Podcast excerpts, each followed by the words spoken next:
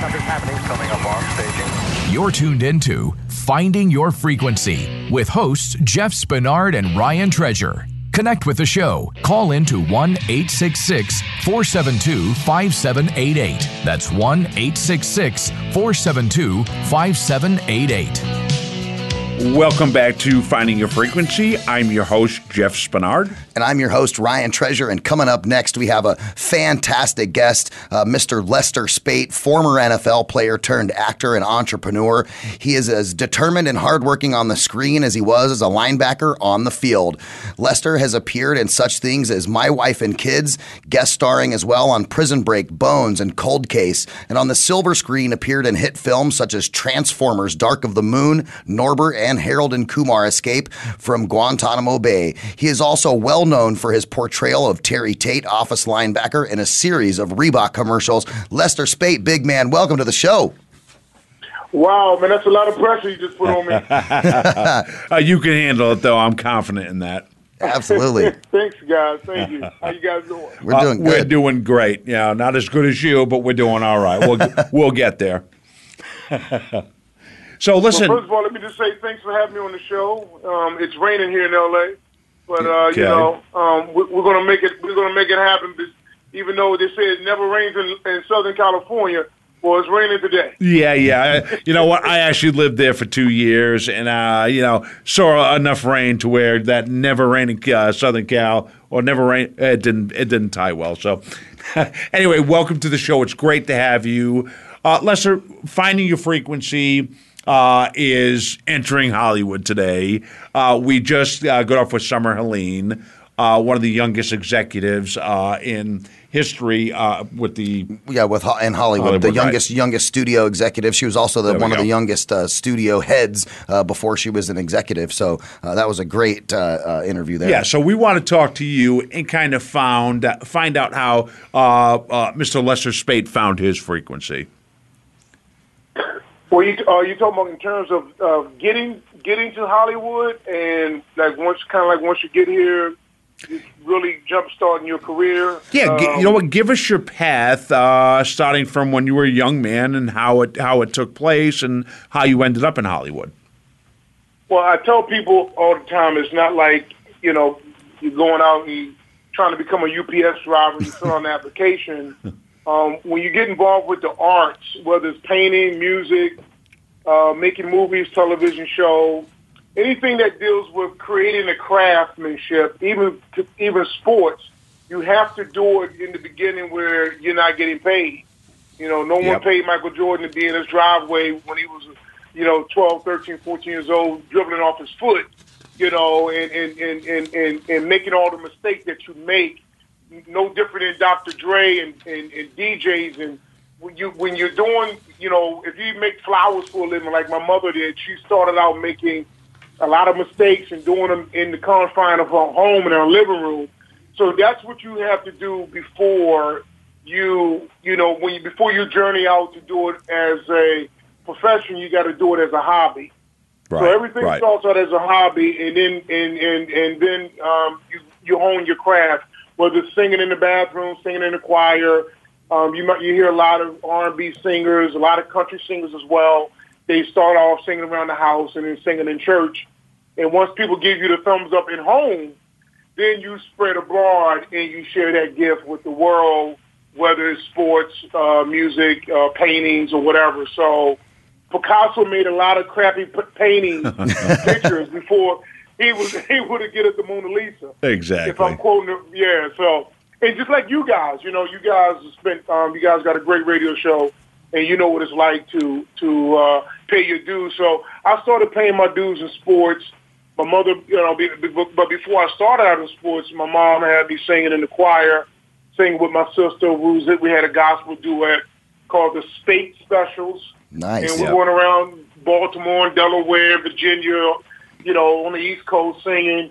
Um, my mother was a self-taught piano player, so before there was any sports, um, I was doing plays, little church plays, and singing and all those kind of things. So, um, and then my uh, uh, my HD, my uh, uh, hyperactivism kicked in when I was like six, seven, eight years old, and I had the itch in my pants, and that's when I really wanted to start playing little league baseball and playing football in the streets.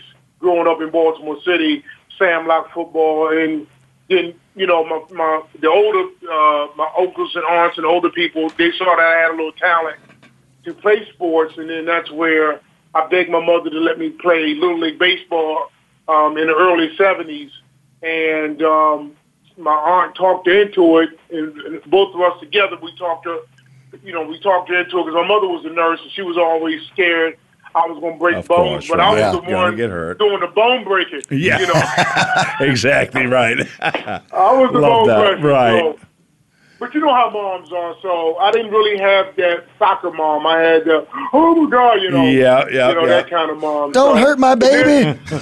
Don't hurt my baby, that's my baby.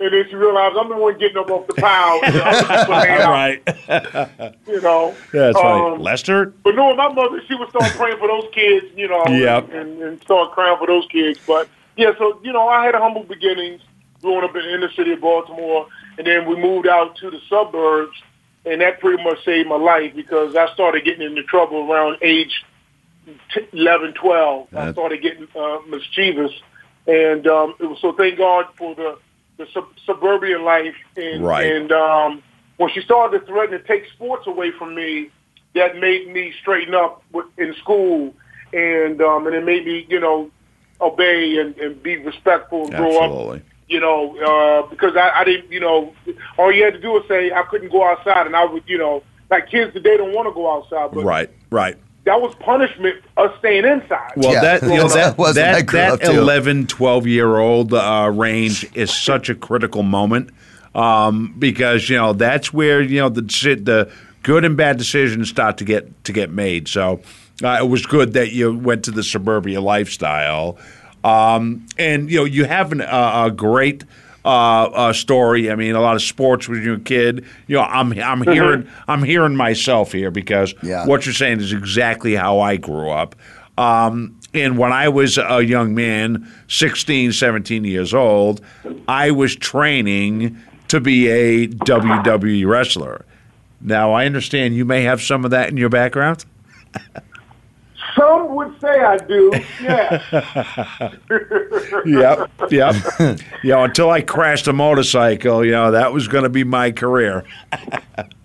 really? Yeah, oh, absolutely. Yep, I was tra- training with Killer Kowalski in, in Boston, and you know, I didn't get you know, I didn't get more than maybe four uh, four training sessions in. And I crashed a motorcycle, internal damage, couldn't take the hits anymore, the falls. So yeah, uh, I, here I am in media now. Well, if you want to hear something that's that's really ironic, is my brother from another mother. His name is Dave Coleman.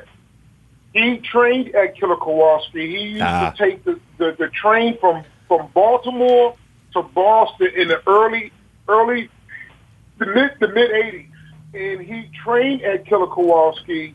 And I don't know if you, you might be familiar with his with his name. Is uh, one of his monikers was the Surgeon and I don't know if you that rings a bell with you, but this is the mid '80s to late '80s, and he was the first one to teach me how to lock up um, in like, nice. 1988, and um, and he trained at Killer Kowalski. yep, yep. That's awesome. Amazing stories that you guys have. Kind of had that that Yeah. parallel in common, So- right? With some of that stuff. It's really cool. Uh, you know, Lester, we got a couple more minutes left in this segment, and then we'll take a break and come back and talk a little bit more. But you know, one question I kind of had in my mind as we talk about you know finding your frequency in Hollywood was you know what was that transition like for you to go from you know being an athlete and then moving into the Hollywood scene? Okay, I like the way you, you put that question because most times people say, "What is what is it like to, to make the transition from sports to entertainment?" But I was I, I always tell people I started out in entertainment, and then I got into sports, and then you know there's only a s- you know there's a small window when you're between 21 and 25 years old to mm-hmm. try to make it in professional football, and then after I cried and you know and teared up and and I had, you know, I realized I think I was 26, 25, 26 the last time I played my, my last football game. And I realized that, you know, I had to move on. It was one of the hardest, most painful things I ever had to do. Um, after the, I think I signed with the Giants in like 86. and then um, I didn't pass the physical because uh, about eight months prior to me signing with the Giants during the strike season, I got my my left knee um, arthroscopic surgery was done to it. Yeah, So when, when it came time for the physical, I had too much play in my left knee, and um, the trainer that's still there with the New York Giants, he's a brother. I can't think of his name, but I'm telling you right now, I was about ready to f him up. Terry Tatum. You're gonna you're, you're gonna Terry Tatum. before, before I even knew it was a Terry Tate, I was about to Terry Tate. That's ki- I bet that's where it all kind of began. He's gonna bring the pain. Yeah, yeah. Lester, we got to go to commercial break now. Okay. But when we come back out, we'll pick right up where we left off. Guys, go take a look at our Facebook page, facebook.com forward slash Voice America Talk Radio. You can follow Jeff and I on Twitter at Jeff Spinney2, at Radio Ryan1. And then, of course, send over any of your questions by email, finding your frequency at voiceamerica.com. We'll be right back right after these messages. Stay tuned.